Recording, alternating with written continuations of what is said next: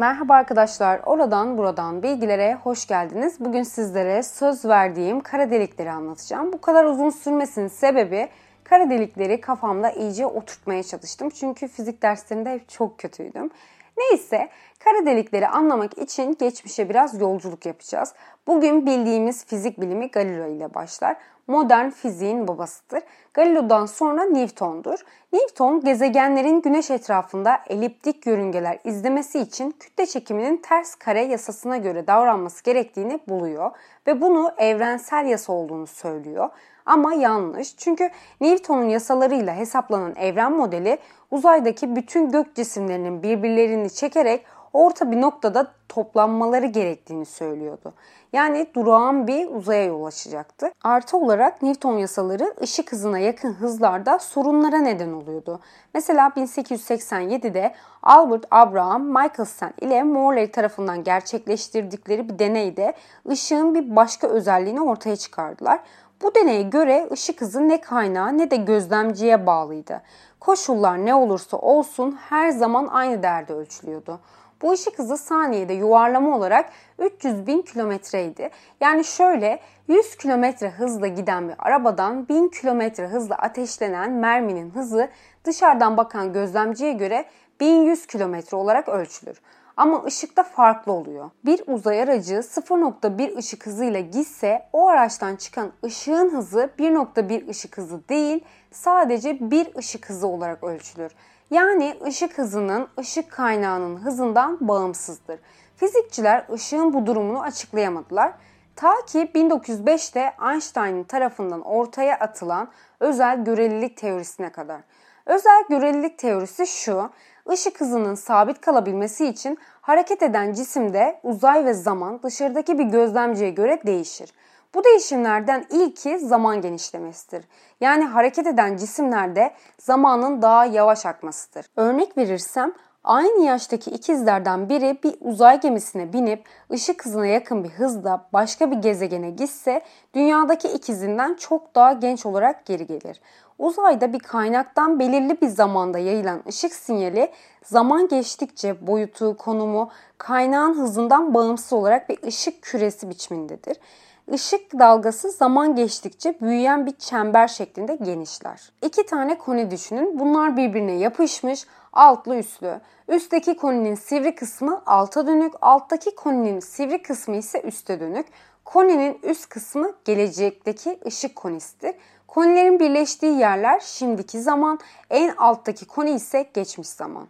Şimdiki zaman sadece gelecekteki olayları etkileyebiliyor. Çünkü hiçbir şey ışıktan daha hızlı hareket edemez. Yani şöyle, diyelim ki güneş birden yok olsaydı o an dünya bundan etkilenmezdi. Çünkü güneş ışığının dünyaya erişmesi 8 dakika sürüyor. Yani biz güneşin ortadan kalkmasını 8 dakika sonra görecektik.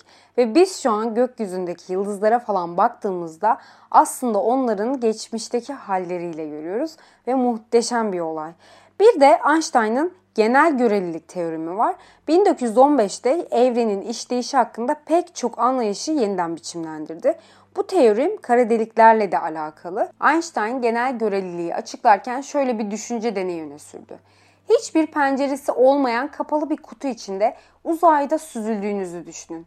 Herhangi bir referans noktasına göre sabit hızda hareket ediyor olabilirsiniz veya durağında olabilirsiniz. Yani bilmiyorsunuz. Tek hissedebildiğiniz şey ağırlıksız olduğunuz ve bir anda size göre aşağı yönde bir kuvvet hissetmeye başlıyorsunuz. Bu kuvvet ne olabilir?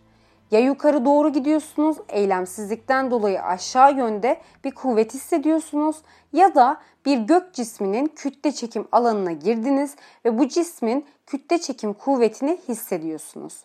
Hangisi olduğunu görmeden anlamanız imkansız. Yani kapalı bir sistemde bir kütle çekim alanı ile ivmelenen bir sistemdeki eylemsizlik kuvvetini ayırt etmenin hiçbir yolu yok. Buna fizikte eşdeğerlilik ilkesi diyorlar. Einstein'da kütle çekimi diye bir kuvvetin olmadığını, kütle çekimi aslında zaman uzay bükülmesi olduğunu söylüyor. Şöyle de anlatabilirim. Gezegenlerin güneş etrafında dönmelerinin nedeni kütle çekimden değil, uzay zamanın içerisindeki kütle ve enerjinin dağılımı nedeniyle bükülmüş olmasıdır diyor. Artı olarak ışıkta uzay zamanda en kısa yolu izliyor. Dolayısıyla bükülmüş uzayda ışık eğri bir çizgi izleyerek hareket eder ve ışık kütle çekim alanları tarafından bükülür. Genel görelilik kuramı ayrıca zamanın kütle çekimine göre farklı aktığını da ortaya koymuş. Mesela zaman dünya gibi kütlesi bir cismin yakınında daha yavaş akıyor. Dünyaya uzak bir insan ise olayların gerçekleşmesi için yakınından daha uzun zaman gerekiyor. Bu fenomeni ise fizikçi John Archibald şöyle açıklamış. Uzay zaman maddeye nasıl hareket edeceğini söyler, madde de uzay zamana nasıl büküleceğini söyler. Bunu en meşhur modellemesi ise gergin bir çarşafın üzerine koyulan toplardır. Bu videoyu Instagram'dan paylaşacağım. Bu modellemede de şunu anlatmak istiyor. Bu toplardan daha fazla kütleye sahip olan çarşafı daha fazla bükecektir. Son olarak kara delikleri anlayabilmek için bir de kuantum fiziğine kısaca girmek zorundayım. Kuantum fiziği atomlardan DNA'ya kadar her şeyin nasıl çalıştığını açıklasa da gerçekte neden böyle olduğunun cevabını veremez. Bu olayı da Schrödinger'in kedisi paradoksu ile açıklanır. Bu Schrödinger'in kedisi paradoksu benim çok sevdiğim ve çok etkilendiğim bir konudur. O yüzden bu konuyu burada anlatmayacağım. Başka podcast'in konusu. Ama kısacası şu, Kopenhag'ın yorumuna göre elektron gibi kuantum varlıklarının siz onlara bakmıyorken ne yaptıklarını sormak anlamsızdır. Elektron sadece biz onu gözlemlediğimizde varlığa kavuşur gibi görünür. Yani aslında evren temelinde kuantize olmuş durumdadır. Evrendeki her şey bizde dahil az ya da çok rastgele dalgalanmaktadır ki kara delik konusu kuantum dalgalanmaları temel rol oynar.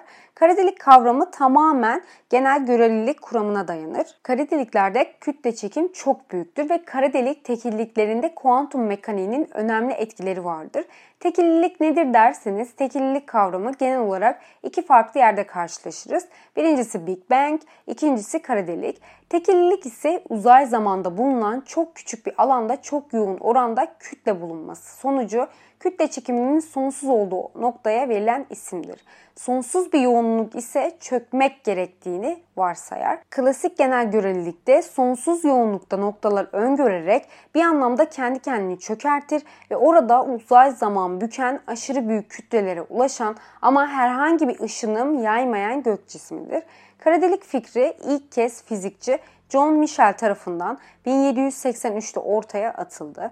Sadece Newton mekaniğinden yola çıkarak yeterli ölçüde yoğun ve kütleli bir yıldızın ışığının kaçamayacağı bir kütle çekim alanına sahip olacağını öngörmüştü.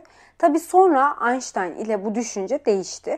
Şimdi ilk önce kara deliğin nasıl oluştuğunu anlamak için yıldızların yaşam döngüsünü bilmemiz lazım. Bir yıldız kütle çekim kuvveti nedeniyle çok büyük miktarlarda hidrojenin kendi üzerine doğru çökmeye başladığında biçimlenir ve atomlar birbirleriyle sık ve yüksek hızlarda çarpışmaya başlayarak yıldız ısınır öyle sıcak bir hale gelir ki hidrojen atomları çarpıştıklarında artık birbirlerinden sekemezler. Bunun yerine helyumu oluşturacak şekilde kaynaşırlar. Füzyon adı verilen bu tepkimede serbest kalan ısı yıldızın parlamasını sağlar. Bu ısı gazın basıncını kütle çekim etkisini dengeleyene kadar arttırır ve gazın büzüşmesi durur. Sonunda yıldız hidrojeni tüketir ve soğumaya, büzüşmeye başlar. Eğer bir yıldızın kütlesi Chandrasekhar sınırından azsa beyaz cüceye dönüşür. Eğer bu sınırdan fazlaysa bu yıldızlar yakıtlarının sonuna geldiklerinde kara deliğe dönüşebilirler. Mesela bu Chandrasekhar limiti daha iyi anlayabilmek için şunu söyleyebiliriz. Mesela Dünya veya bizim güneş sistemimize göre en büyük gezegen Jüpiter kara delik olabilir mi ya da kendi içine çekilebilir mi? Hayır çünkü gezegenler yıldızlara göre çok çok hafiftir. Yani kendi içine çökme olayı kuvvetle ilgilidir. Bu limit 2.7 nonilyon kilograma eşittir. Güneşimizin kütlesinin 1.4 katıdır. Kara deliğe dönüşme olayı ise şöyle. Yıldız nükleer yakıtını bitirdiğinde dışa doğru basıncı koruyacak hiçbir şey olmayacak ve yıldız kendi kütle çekimi nedeniyle çökmeye başlayacak. Büzüldükçe yüzeydeki kütle çekim alanı güçlenecek ve kaçıp kurtulma hızı saniyede 300 bin kilometre ışık hızına kadar artmış olacaktır. Ve sonra yıldızdan yayılan herhangi bir ışık sonsuzluğa kaçamayacak ve kütle çekim alanı tarafından çekilecektir ve sonunda kara delik olacaktır. Şimdi kara deliklerin özelliklerine bakalım istedim. Demin de anlattığım gibi kara delikler aşırı yoğunluktadır ve bu yoğunluğundan dolayı bükülmüştür. Kara delikler sürekli büyür. Madde çektikçe kütlesi artmaya devam edecektir. Kara delikleri doğrudan gözlemleyemeyiz. Sadece çevresindeki yıldızları içine çekerken oluşturdukları görüntülerden saptayabiliriz. Kara delikler çok güçlü oldukları için ışık bile kara deliğe düşüyor ve bu olaya olay ufku denir. Yani bu sınırda gerçekleşen bir olay olması durumunda dışarıda bulunan gözlemciye bu olayla ilgili herhangi bir bilginin ulaşamayacak olmasıdır. Bu yüzden kara deliklerin doğrudan bir gözlemi yok ama uzaya titreşim yaydıklarından dolayı onların olduğunu biliyoruz. Başka bir özellik ise kara deliklerde genel göreliliğe göre olay ufkuna yakın bir nokta ile daha uzakta yer olan bir nokta arasında zamanda farklılıklar olur. Mesela kara deliğe yakın kişinin geçirdiği yalnızca bir gün uzakta kişinin geçirdiği bir yıla eşittir. Yıldızlar Arası filmi gibi. Artı olarak dışarıdaki bir gözlemci kara deliğe yaklaşmakta olan gözlemciyi izlerken ondan gelen ışığın kırmızıya kaydığını gözlemler.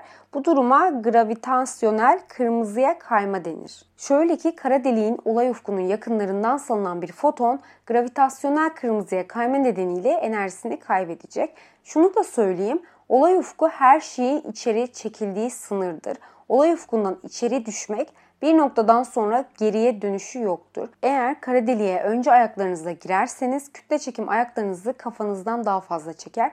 Çünkü ayaklarınız kara deliğe daha yakındır. Sonra uzunluğa çekilir, enlemesine sıkıştırılırsınız. Eğer güneşten birkaç fazla kütleye sahip ise kara delik daha olay ufkuna gelmeden uzayarak parçalanırdınız. Ya da güneşten milyonlarca kat fazla kütleye sahip bir kara deliğe düşerseniz hiçbir sorun olmadan olay ufkuna gelirsiniz. O yüzden içine girmek istiyorsanız en büyük kara deliğe girmeye çalışın.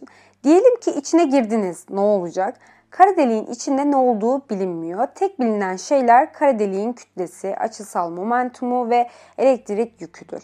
Bir de 1974'e kadar kara delikten dışarı çıkılmaz zannediliyordu. Ancak bazı teorisyenler kara deliklerin aslında solucan deliği adı verilen bir uzay zaman tünelinin parçası olduğunu düşünmektedirler. Solucan delikleri evrenin farklı kısımlarını birbirine bağlayan uzay zaman tünelleri gibi diyebiliriz. Bu tünellerin bir ucunda kara delikler yani her şeyi yutan, diğer ucunda ise ak delikler yani her şeyi kusan cismin olduğunu düşünüyorlar. Ak delikler daha keşfedilmedi var olduğunu bile bilinmiyor. Bu fikri ileri süren fizikçiler bir solucan deliğinin stabil olarak açık kalabilmesi için gereken enerjinin aşırı büyük olduğunu göstermişlerdir. Bu nedenle bu fikir spekülatif bir düşünce olarak varlığını korumaktadır. Kara delikler ölür mü, yok olur mu? Kara deliklerin hiçbir zaman ölmeyeceği düşünülmüştür. Çünkü bir kara deliğin ölmesi için bir neden yok. Kara delikler tıpkı sıcak bir cisim gibi parçacık yarattıklarını ve ışınım yaydıklarını gösteriyordu. Kara deliklerin etraflarına yaydıkları bu ışımaya Hawking ışıma deniliyor. Bu ışıma nedeniyle kara delikler teorik olarak yeterince bir süre sonra buharlaşma ile yok olacakmış. Kara delikler nerede bulunur ya da tüm galaksilerin merkezinde kara delik var mıdır? Her galaksinin merkezinin kara deliği var mı bilinmiyor ama olması olasıdır. Kara deliğin çeşitlerinden bahsetmek istiyorum. İlki ilksel kara delikler. Evrenin ilk dönemlerinde oluşan ve genellikle aşırı düşük kütleleri sebebiyle normal şartlarda varlığını sürdüremeyecek ve bu kara deliklere ilksel kara delik denir. Yıldızsal kara delikler var. Yeterli kütleye sahip bir yıldızın süpernova patlaması sonucunda geri kalan kara deliklerdir. Bir de devasa kütleli kara delikler var. Bunlar ise yıldızsal kara deliklerden farkı kütle farkıdır. Son olarak kara delikler neden siyahtır? Bir cismin rengine karar veren şey üzerine düşen ışığın hangi dalga boylarının geri yansıdığıdır. Mesela bitkiler kırmızı ve mavi ışığı emerken yeşil ışığı yansıtırlar ve bu yüzden e, gözümüze yeşil gözükürler. Mavi ışığı emen ve kırmızı ışığı yansıtan bir şey gözümüze kırmızı gözükürken kırmızı ışığı emen ve maviyi yansıtan şeyi mavi görürüz. Mesela ışığı farklı renklerde kabaca eşit olarak yansıtan bir nesne ise beyaz görürüz. Bu olay gri ve siyah maddeler içinde geçerlidir. Siyahla beyaz arasındaki fark renkle değil ne kadar ışık yansıttıkları ile ilgilidir. Şu bilgiyi de vermek istiyorum. Doğada mavi pigmente çok nadir rastlanır. Yeryüzünde ya da başka dünyalarda mavi kayaların ya da mavi kumların ender bulunması bu gerçeğin yansımasıdır. Mavi pigmentler oldukça karmaşıktır.